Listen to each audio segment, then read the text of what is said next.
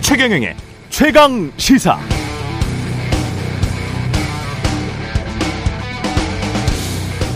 네, 아파트값 오르냐 내리냐 요즘 이게 부동산 시장의 핫 이슈인 것 같은데요. 언론이 잘 짚지 않는 중요한 포인트 두 가지를 기억하시기 바랍니다. 1. 우리는 아파트에 주로 투자했는가 아니면 주거용으로 생각해 왔는가. 역사적 사회적으로 보면 주로 투자용으로 생각했고 그래서 무주택자들이 아니라 다주택자들이 이미 집을 가지고 있는 사람들이 집을 많이 사왔습니다. 실제 아무리 주택을 꾸준히 많이 공급해도 수도권 특히 서울이 자가 보유율이 극적으로 높아지지 않은 이유도 이것 때문이었죠. 2. 그렇다면 논리적으로 당연히 이렇게 물어봐야 합니다. 투자용으로 집을 살 다주택 소유자들이 지금 살 만한 가격인가? 그럴 만한 금리인가? 그럼 수익이 날까? 다른 자산과 비교해서 어떤가? 금리, 대출 이자의 수준을 고려해야 할 것이고 다른 대안이 되는 고금리 저위험 채권 미국 국채가 5%인 상황입니다. 고배당주 등의 수익률을 따져봐야겠죠. 그것들과 전월세 수익률 서울 수도권의 월세 수익률이 한 4% 되나요? 향후 시세 차익을 함께 고려해 볼 겁니다. 투자자의 관점에서도 지금 가격, 지금 금리, 지금의 시장 상황에서 기존 아파트에 손이 갈까? 여러분은 어떠십니까? 저는 아닌 것 같습니다.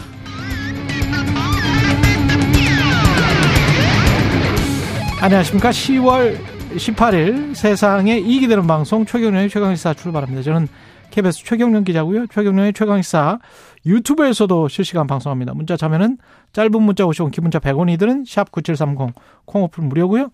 청취율 조사 기간인데요. 의견 보내주시는 분들 추첨해서 커피 쿠폰, 그중 베스트 의견 주시는 두 분께는 치킨 쿠폰 드리겠습니다.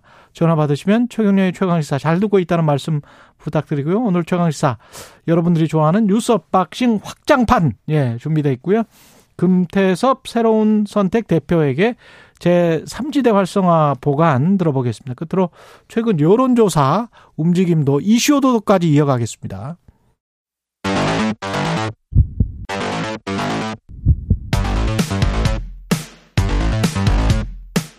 오늘 아침 가장 뜨거운 뉴스 뉴스 언박싱 네, 뉴스 언박싱 시작하겠습니다. 뉴스 언박싱 확장판입니다. 민동기 기자 김민하 평론가 나와 있습니다. 안녕하십니까? 안녕하십니까? 예, 에피쿠로스 님도 아, 안녕하세요. 최경영 기자님, 민동기 기자님, 김민하 평론가님. 수요일 선물 같은 뉴스 언박싱 확장판. 예, 다들 감기 조심하시길 바랍니다. 이렇게 격려 주셨습니다. 고맙습니다. 일단 바이든 대통령이 오늘 이스라엘을 방문하는데 처음부터 지금 삐걱거리네요. 그렇습니다. 예. 일단 바이든 대통령이 형식적으로는 이스라엘을 뭐 지지하는 그런 성격을 띠고는 있습니다만 내용적으로 들여다보면 이란의 개입 등 이 확정 가능성을 차단하는 그런 의도도 있는 것 같고요. 그리고 이스라엘의 과도한 공격을 좀 견제해서 가자 지구의 인도적 위기를 막아야 하는 그런 과제도 지금 안고 있는 것 같습니다. 실제로 이스라엘이 가자 지구 병원을 폭격을 해서 최소 500명이 숨졌다. 뭐 이런 보도까지 나오고 있는 그런 상황인데요. 예.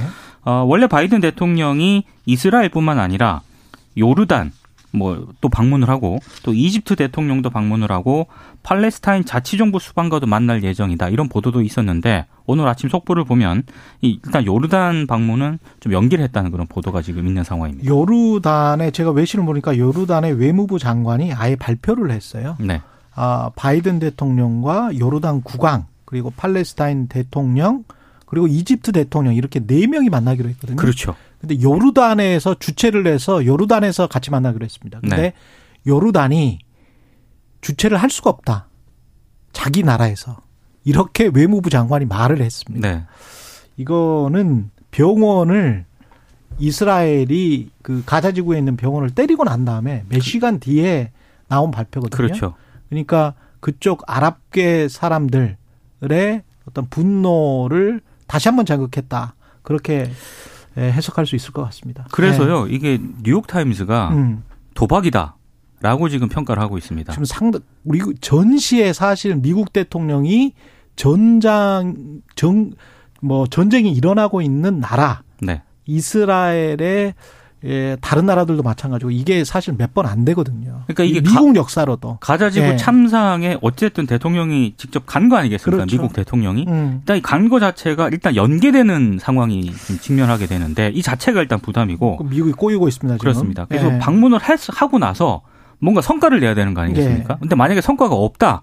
그러면은 뭐 공화당이라든가 이런 쪽에 가만히 있을 또 공화당도 아니고 음. 무능력하다. 또 이런 비판도 좀 제기가 될 수 있기 때문에 예. 도박이다라는 평가가 지금 나오고 있습니다. 예. 그러니까 지금 말씀하신 이 맥락이 그러니까 조 바이든 대통령이 이스라엘에 직접 갈 수도 있다라고 얘기가 나오면서 계속 이제 소위 말하는 관계된 국가들 이란이라든지 그다음에 주변 국가들이 계속 목소리를 막 키우는 국면이었어요. 뭔가 어쨌든 바이든 대통령이 오면은 실질적인 해결 국면을 만들기 위해서 뭔가 여러 가지를 제시를 할 것이고 그럼 거기에 대해서 각자 유리한 상황을 만들기 위해서 이제 목소리를 또 키우고 그런 과정이 진행이 되는데 뭔가 확정적으로 그럼 이제 가겠다라고 이제 국무부가 얘기를 하니까 그 상황에서 이제 어떻게 할 것이냐, 요게 이제 어떻게 될 것이냐를 좀 주시할 필요가 있었는데 지금 바로 이제 나온 상황들이 심상치가 않은 겁니다. 음, 네. 바이든 대통령이 간다고 하는데 이스라엘은 그러면 좀 행동을 자제했어야 되는 것 같은데 음. 지금 말씀하신 대로 가자 지구의 한 병원을 공습을 한 건데 지금 이스라엘은 지금 그 부인을 하고 있는데 부인하는 말도 어정쩡해요. 그러니까 그 하마스의 로켓이 그쪽을 지나고 있었다. 그쪽을 지나고 있었다. 이 정도로만 이야기를 하고 한국에서 지금 외신 번역하는 걸로는 어 하마스 로켓이 그쪽으로 오발로 떨어졌을 가능성에 관해서 말했다라고 하는데 정확한 워딩은 그쪽으로 지나고 있었다라는 궁색한 변명을 지금 하고 있는 거예요. 떨어졌다는 말도 지금 못 하고 있어요. 음. 오발 오발이다 뭐다라는 말도 못 하고 있습니다. 예. 그래서 이 보도에 이제 이 국내 언론이 이제 외신을 이제 받아 쓰는 건데 네. 보도의 신뢰성이나 이런 것들도 우리가 확인을 해봐야 되겠지만 일단 우리가 인용 보도하는 소스는 BBC하고 알자지라거든요. 지금 맞아요. 인용 보도하는 게. 그러니까 그렇죠. 어느 정도의 네. 신뢰성은 갖춰져 있는 보도기 때문에 음. 그 말씀을 드리면 가자 지구의 병원을 공습해서 지금 최소 500명이 숨졌다라고 지금 BBC하고 알자지라가 그렇습니다. 보도하고 있다는 예. 거예요. 근데 이 500명이 숨졌는지에 대해서는 그러니까 500명이 숨진 게 사실이라면은 2008년 이후에 가장 피해가 큰 이스라엘의 공습이라고 평가할 수 있다라는 건데 여기에 대해서는 지금 말씀하신 대로 이스라엘 쪽에서는 이게 지금 이제 말씀하신 대로 병원을 공습을 한 거냐에 대해서 불분명하게 얘기를 하고 그다음에 피해자 숫자가 500명이냐에 대해서도 이거는 좀 부풀려진 것 같다. 하마스가 가짜 뉴스 많이 얘기하지 않느냐 뭐 이런 식으로 지금 얘기를 하고 있는 상황이어서 확실한 확실한 거는 추가로 봐야 되겠지만 어쨌든 그러한 공습이라든가 이런 군사 행동이나 군사 작전을 어쨌든 하지 말았어야 되는 거 아닙니까 이스라엘도. 예. 근데 그걸 이제 하는 과정이 있었던 것이고 또 이란도 이 조 바이든 대통령이 온다고 하니까 이란이 지금이라도 막 이 개입을 할 것처럼 막 이제 가장 강한 수위에 이제 얘기를 하기 시작해요. 이란의 최고 지도자가 음. 그런 상황이 이제 맞물리면서 오히려 바이든 대통령이 갈 수가 없는 가기가 어려운 가면 뭔가 해결해야 될 일이 늘어나는 것 같은 그런 조건들이 쌓여 있는 상황이 돼버린 건데 그렇다고 이제 와서 아 이게 더 위험해졌으니까 내가 안 갑니다라고 얘기할 수도 없어요. 왜냐하면은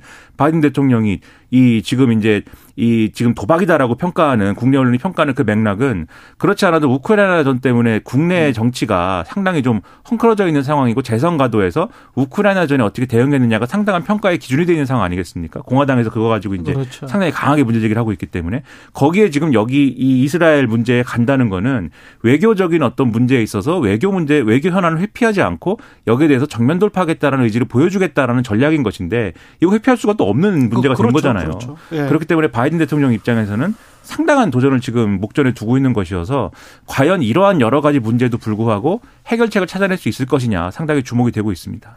그리고 네타냐후 총리도 지금 굉장히 힘들어진 게 어, 영미권 언론에서도 결국은 하마스의 공격을 멍 그 보고 있었잖아요. 민간인들이 그렇게 학살되고 이러는 거를 보고 있었기 때문에 그 제대로 방어를 못해서 이 전쟁이 끝나면 네타냐후의 실각을 예상하는 오히려 이렇게 뭐 푸틴이나 저 우크라이나의 젤렌스키처럼 오히려 권력이 강화되는 게 아니고 실각을 예상하는 쪽에 보도들이 지금 나오고 있다는 거. 그거는 과거의 이스라엘과 중동의 전쟁과는 조금 다른 양상으로 지금 보도들이 나오고 있는 것 같습니다. 사실 네타냐후는 예. 지난해 음. 12월에 극우 연립 정권을 그렇죠. 만들었잖아요. 그 뒤에 이 하마스가 이스라엘 민간인을 학살하기 예. 전까지는 엄청나게 내부에서 궁지에 몰려 있는 상황이었습니다.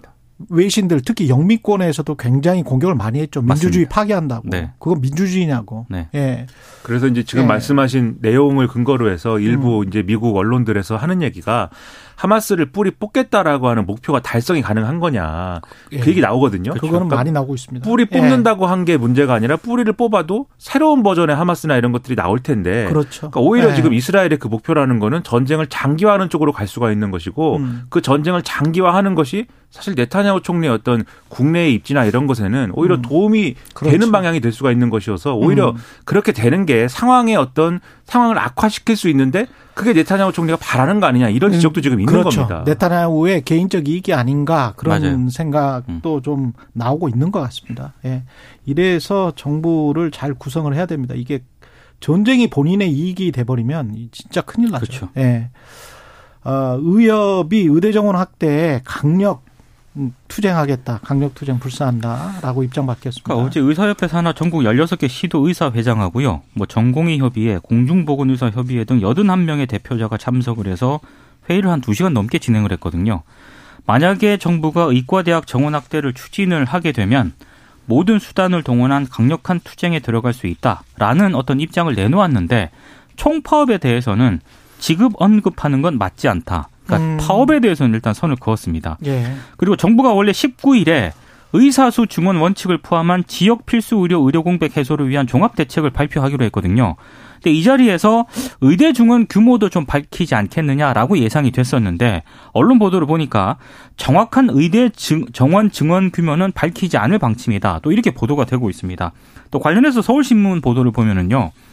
정부가 의대 정원 확대 계획을 당장 발표하지는 않고 적어도 연말까지는 의사협회 등과 협의하기로 했다. 또 이렇게 보도를 하고 있습니다. 그러니까 물밑에서 상당히 좀 논의가 일단 진행이 되는 건 분명한 것 같은데 오늘 뭐 일부 언론 보도를 또 보니까 그렇다라고 한다면 정부 여당이 왜 갑자기 의대 정원 확대를 꺼내 들었느냐 이 분석 기사를 좀 싣고 있더라고요. 예. 강서구 청장 보궐선거 참패 이후에 여론을 반전시킬 정책 의제로 이걸 선택을 했다라는 음. 분석이고요. 이게 왜냐하면 일단 의대 정원 확대는 국민 다수의 지지를 받고 있는 그런 측면이 있고 예. 또 하나는 문재인 정부가 추진하다 이거 못했잖아요. 음. 그래서 만약에 이걸 성공을 하게 되면 대비 효과를 좀 기대할 수 있다 이런 분석이 있는데 근데 이거는 이제 잘 됐을 때 얘기고요.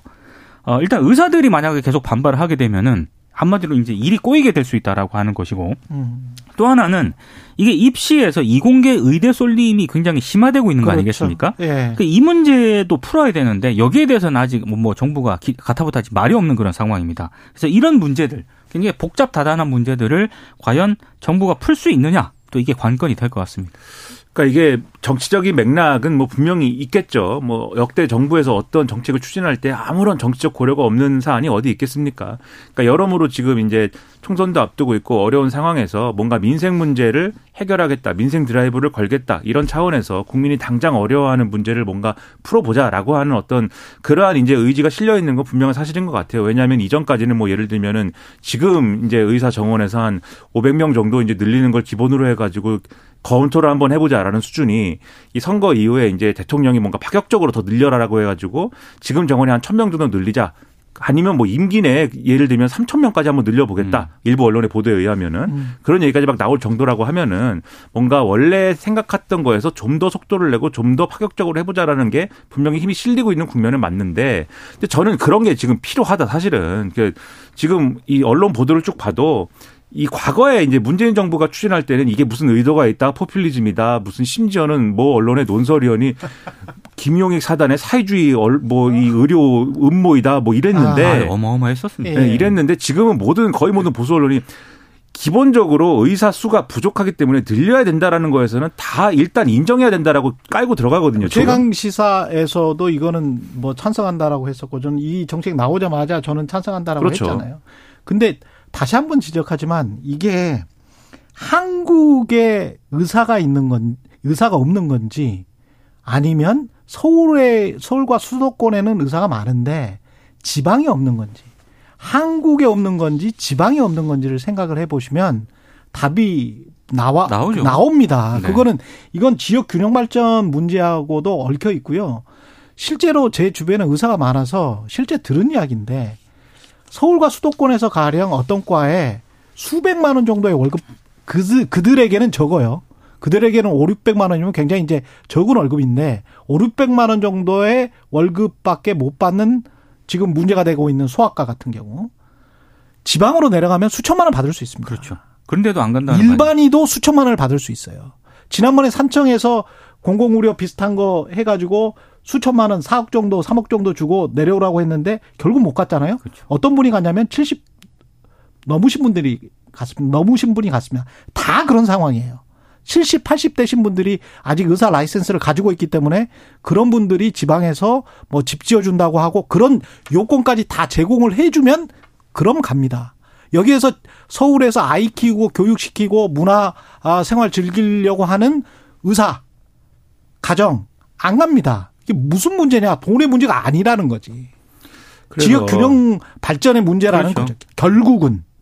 예. 그래서 이제 풀기 어려운 난제이고 지금 말씀드린 게 근데 그 모든 조건의 전제가 되는 게 어쨌든 간에 그게 뭐 일, 일순간에 예를 들면은 오늘 당장 예를 들면은 의대 정원을 뭐 천 명 늘린다고 해서 이제 해결될 문제가 아닐 수 있겠죠. 그렇죠. 그런데 그 모든 것의 전제가 되는 건 어쨌든 정원을 어쨌든 간에 늘리는 것부터 시작을 한다. 이게 일차적으로는 이제 전제가 돼야 되고 그다음에 늘린다고만 해서 이 해결이 되는 게 아니다. 그게 말씀하신 이제 서울 쏠림 현상을 해결해야 되고 그다음에 특정 이제 그 과에 이제 돈 버는 과에 이제 집중되는 것을 해결해야 되고 두 가지를 해결해야 되는데 그것을 해결하기 위한 여러 가지 이제 논의라든가 거, 검토하는 제도라든가 사실 전 정권 때 얘기를 안 한 게 아니에요. 전 정권뿐만입니까? 이전에 얘기를 안 한 게 아니에요. 다 알고 있어요. 사실 그렇죠. 근본적인 문제는 지역 균형 발전이라는 걸 다 알고 있어요. 그 지역 균형 발전이기도 네. 하고 이제 그 얘기에 덧붙여 가지고 공공 의료 문제가 있고 그렇죠. 의대 문제에 좁혀서 얘기하면 그러니까 지역에 예를 들면 공공의대를 설립을 하고 그다음에 음. 지역 의사제 예를 들면 공공의대에 입학할 때부터 거기서 일해서 거기에 이제 예를 들면 공공의료 기관을 설립을 하는 문제까지 다 고려를 해서 일정 기간 이상은 이제 그 지역에서 이제 의료 의료 기관에서 일을 하게 한다든지 예를 들면 일본 같은 경우에는 그런 제도를 운영한다는 거잖아요. 음. 물론 그걸 하기 위해서라도 이제 지역 균형 발전이 같이 들어가야 되겠지만 예. 그래서 그런 것들을 한다든지 이런 패키지로 들어가는 제도라든가 이런 것도 다 논의를 했거든요. 근데 할 때마다 어쨌든 의료 일반에서의 어떤 반발과 그리고 여기에 정치 논리를 섞어서 이제 정치권에 이제 자기 지역 유리하게 이제 얘기하려고 하는 것에 따라서 남의 지역에서 얘기하면 반대하고 우리 지역에서 그 얘기하면 찬성하고 이런 습성과 그리고 그걸 핑계로 해서 자기들의 이익만 얘기하려고 하는 의료계 반발과 이런 게 다 뒤섞여가고 증가 안된 거예요. 음. 그럼 이 갈등을 잘 조율해 가지고 잘 해결하려고 하는 정부의 리더십이나 이런 게 중요한데 지금 예를 들면은 정부가 힘이 있어서 정말 국민들의 어떤 지지도 많이 받고 정부 여당도 국민들이 볼 때아 저 정치 세력에게 한번 맡겨봐야 되겠어 이런 좋은 분위기면 이것도 이제 기대를 걸고 한번 지켜보겠는데 지금 그런 상황도 또 아니기 때문에 네. 좀 불안불안하다는 거죠 국민들이 볼 그렇죠. 때는 그래서 네. 해결해야 될 문제가 많으니까 음. 좀 신뢰를 가지고 갈 수 있도록 최선을 다해줬으면 좋겠다 이 말씀을 그래서 드리는 겁니다. 다만 그 언론 문제는 좀 잠깐 얘기를 하면은요. 예. 조선일보가 지금 이 기획 기사를 싣고 있거든요. 근데 문제를 너무나도 잘 알고 있습니다. 예.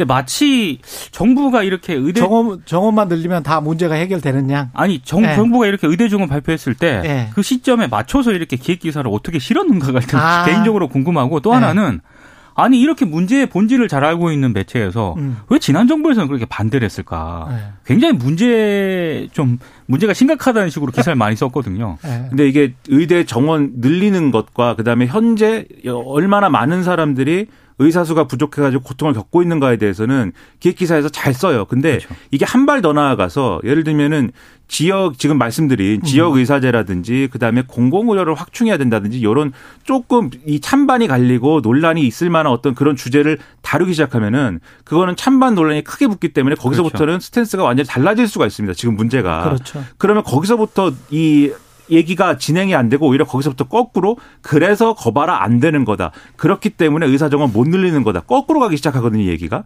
이거를 탈피해야 되는데 그걸 탈피해야 되는 국면에 과연 그 신문들이 계속 이 기획기사 쓸 수 있을까? 저는 그런 걱정이 들어서 기획기사 지금 쓰는 건 좋은데 그럴 때 용기 있게 밀고 나가는 그런 어떤 배포를 보고 싶다. 그렇게 할 수 있을까 의문이 들지만 기대를 하고 있습니다. 자꾸 공정 공정 그러는데 지난번에 언론중재법 문재인 정부 때 나왔을 때도 최경련 최강 시사에서 어 강력하게 대놓고 반대를 했었고 음. 몇번 반대를 했습니다.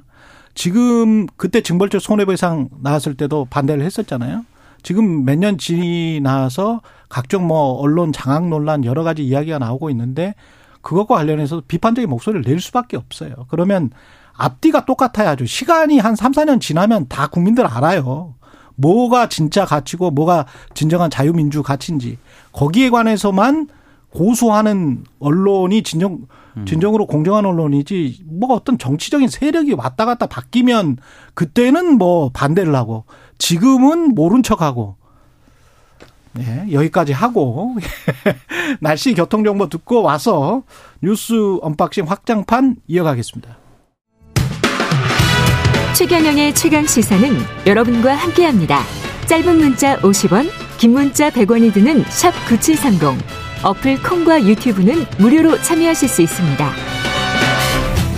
네, 6873님이 최 기자님이 취업 준비한 지 3년 만에 취업 성공해서 이번 달부터 일하고 있습니다. 이렇게 야 오늘도 최강시사 잘 듣고 있다고 말씀하셨는데요. 정말 축하드립니다. 3660님은 매일 아침 알람 맞추고 최강시사 듣고 있어요. 뉴스 언박싱 확장판은 기다렸던 택배 같습니다. 언박싱하는 설렘이 있습니다. 그렇죠. 예.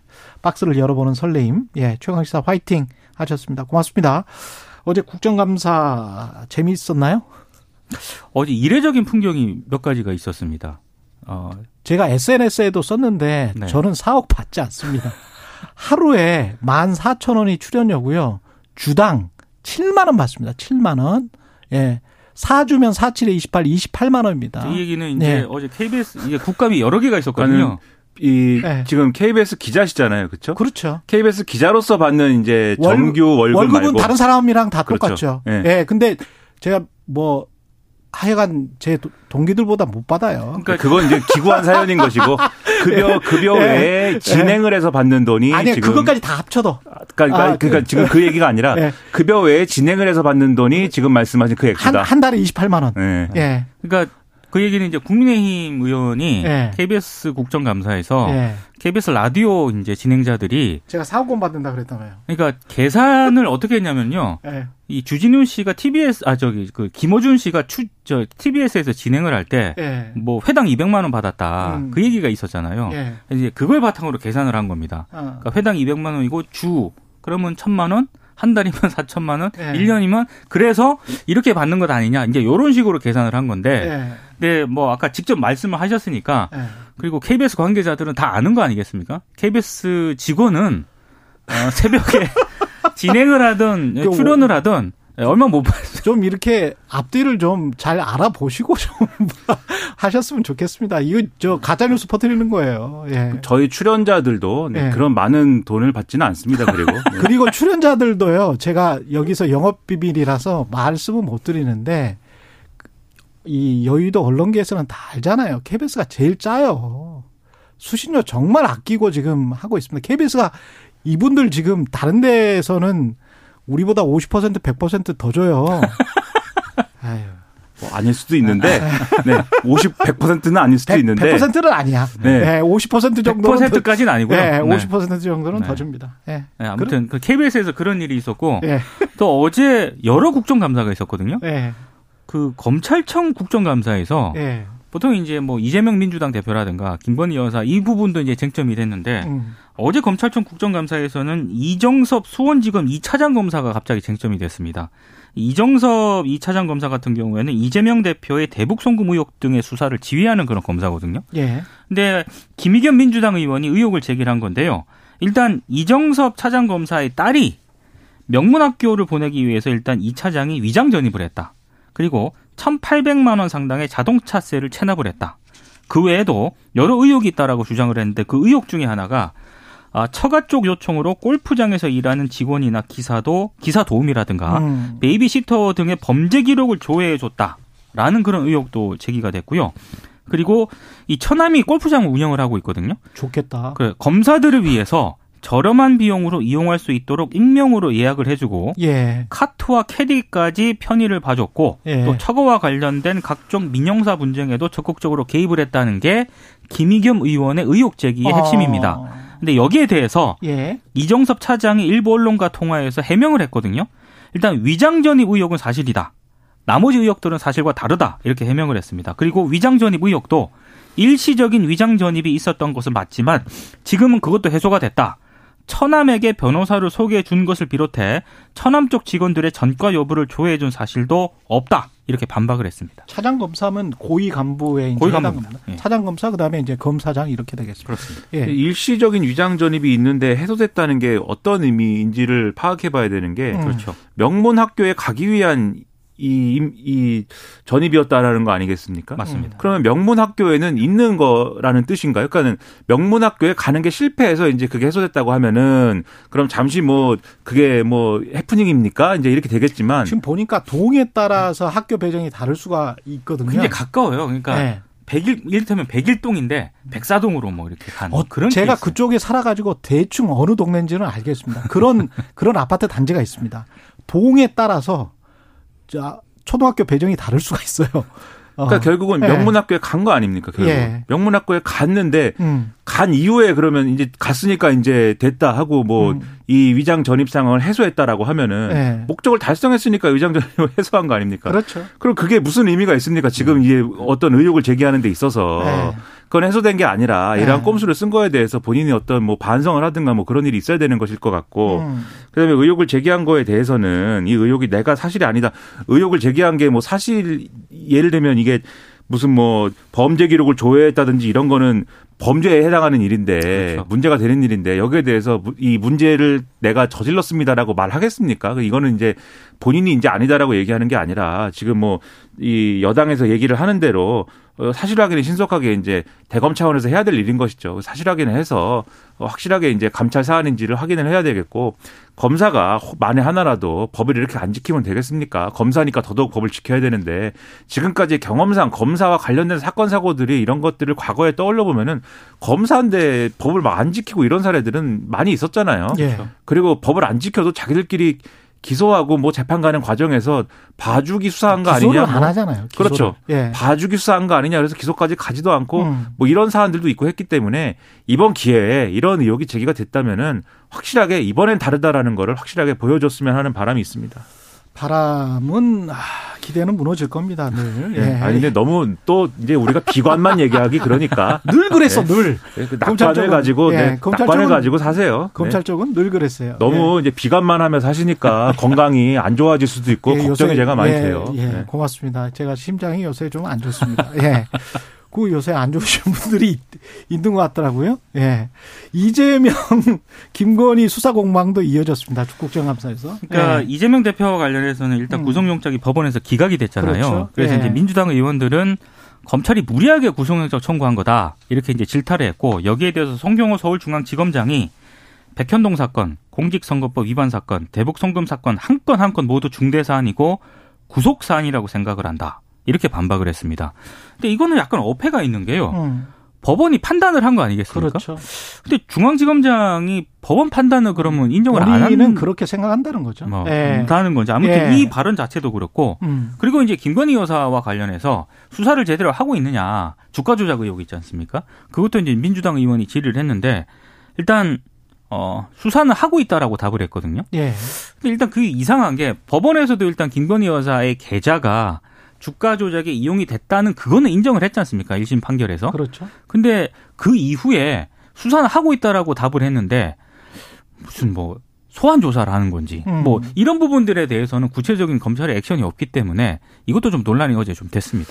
저는 이해가 잘 안 되는 게 수사에 대해서 그러니까 수사와 내용에 대해서 검사가 국회에 나와서 어쨌든 이 지검장 검사지 않습니까? 검사 국회에 나와서 수사의 내용에 대해서 구체적으로 그 코치코치 얘기하지 않는 게 맞고요. 일단 그리고 이 법원의 어쨌든 판단의 필요에 따라서 이제 이 검사가 구속 여부가 필요한지에 대해서 법원에 묻는 절차인 것이지 구속영장 청구하는 것은 우리가 구속이 필요하다고 하는데 법원은 왜 구속영장 안 내줍니까라고 화내는 절차가 아니거든요. 그렇죠. 그러니까 제가 말씀드리는 건 뭐냐면 여기서 그 국민의 대표가 궁금해하는 거에 대해서 팩트를 확인해주고 사실관계를 확인해주고 사실관계를 확인해줄 수 없는 영역에 대해서는 확인해줄 수 없다라고 대답하면 되는 자리인 것이지 그렇죠. 이거의 성격에 대해서 같이 판단을 하고 이런 자리가 아닙니다 이 자리가. 음. 근데 예를 들면은 야당 의원이 이 이재명 대표 수사라든가 구속영장 기각에 대해서 가치 평가를 한다고 해서 거기에 대해서 이런 식으로 반론을 하는 것이 온당하냐 이거예요. 본인까지. 그렇죠. 공무원인 본인까지. 그렇죠. 예. 검사가 뭐 술자리에서 막 이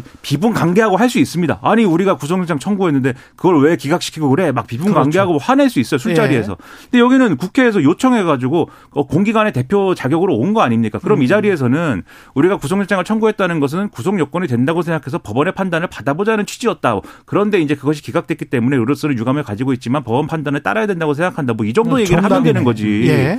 여기서 뭐한건한 건이 중대 범죄이고 구속영장 기각된 거에 대해서 국민적인 의문이 있고 그거는 검사가 얘기할 일이 아니라 여당이 얘기하는 것이죠. 정치인들이 이야기할 그렇죠. 네. 그걸 왜 이렇게 답을 해갖고 논란을 불거지게 하는지 이해가 안 되고 검사, 이렇게 검사들이 그냥 정치인들이 되고 있는 것 그렇죠. 같은 이렇게 느낌? 얘기를 하니까 김건희 여사 수사에 대해서 이 정도로 얘기를 하니 하는 거가 형평성에 안 맞다라는 얘기가 나오는 거 아닙니까? 그래서 지금 양평 공공지구 개발 특혜 의혹 같은 경우도 공사 비용을 특정했었었군요. 그 경찰이 경찰이 비용을 특정을 해서 예. 검찰로 이제 넘기지 않았습니까? 그러니까 부, 공사 비용이 부풀려졌다. 예.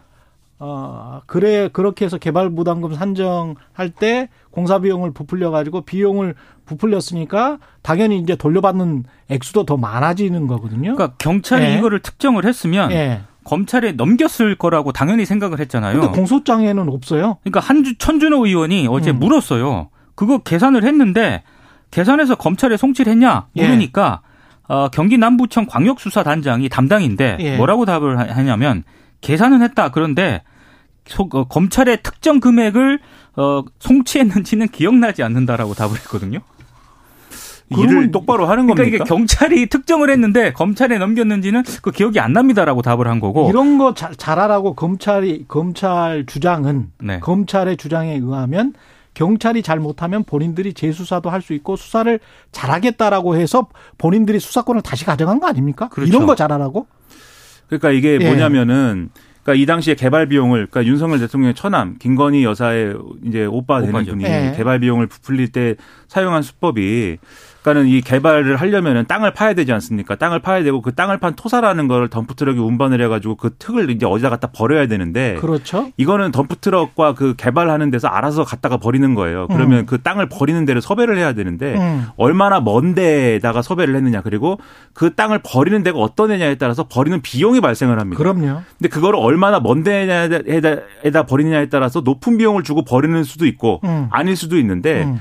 여기는 지금 원래 아닌데 그렇게 높은 비용이 발생하지 않았을 수 있는데 엄청나게 먼 데다가 갖다 버렸다라고 음. 해가지고 엄청나게 많은 비용이 발생했다고 부풀렸다는 거예요. 서류를 허위로 꾸몄다. 그렇죠. 그렇죠. 그럼 이 비용을 우리가 죄를 물을 때 예를 들면은 100만 원 정도로 갖다 100만 원 정도 비용 들여가지고 갖다 버린 거를 예를 들면 1000만 원 갖다가 어 1000만 원 정도 비용을 들었다라고 허위 서류를 꾸몄으면 한 900만 원 정도의 이제 이익을 편취했다. 뭐 그렇죠. 이렇게 계산해야 돼가지고 거기에 따라서 이제 죄를 물어야 되는 거 아닙니까? 근데 그렇습니다. 그걸 계산 안 했다라고 그러면 똑바로 죄를 묻기가 어려운 거잖아요. 그러니까 이게 성립이 안 된다라고 그동안 봤던 건데 계산을 했다라고 그러면은 계산을 얼마나 한지에 따라서 죄를 묻는 게 달라질 수가 있는 건데 기억이 안 났다라고 하면 그러니까 일을 똑바로 안 한 거죠. 확인해야 될 거는 경찰이 아. 검찰로 넘길 때 예. 그걸 안 넘긴 건지 예. 경찰이 넘겼는데 검찰이 공소장에서 뺀 건지 이건 확인해 봐야 됩니다. 그러니까 비용이 지금 수십억이에요. 네. 돌렸다고 하는 비용이 수십억인데 일단 32억 정도로 추정이 되거든요. 예. 그 추정 액수가 맞는지 틀린지 그거는 좀 계산을 해 주시기 바랍니다. 제 출연료에만 관심을 갖지 마시고 제 출연료는 4억 원이 아닙니다. 예. 회당 14,000원입니다. 회당 14,000원, 주당 7만 원 되겠습니다. 뉴스 언박싱 민동기 기자 김민하 평론가였습니다. 고맙습니다. 고맙습니다. 네.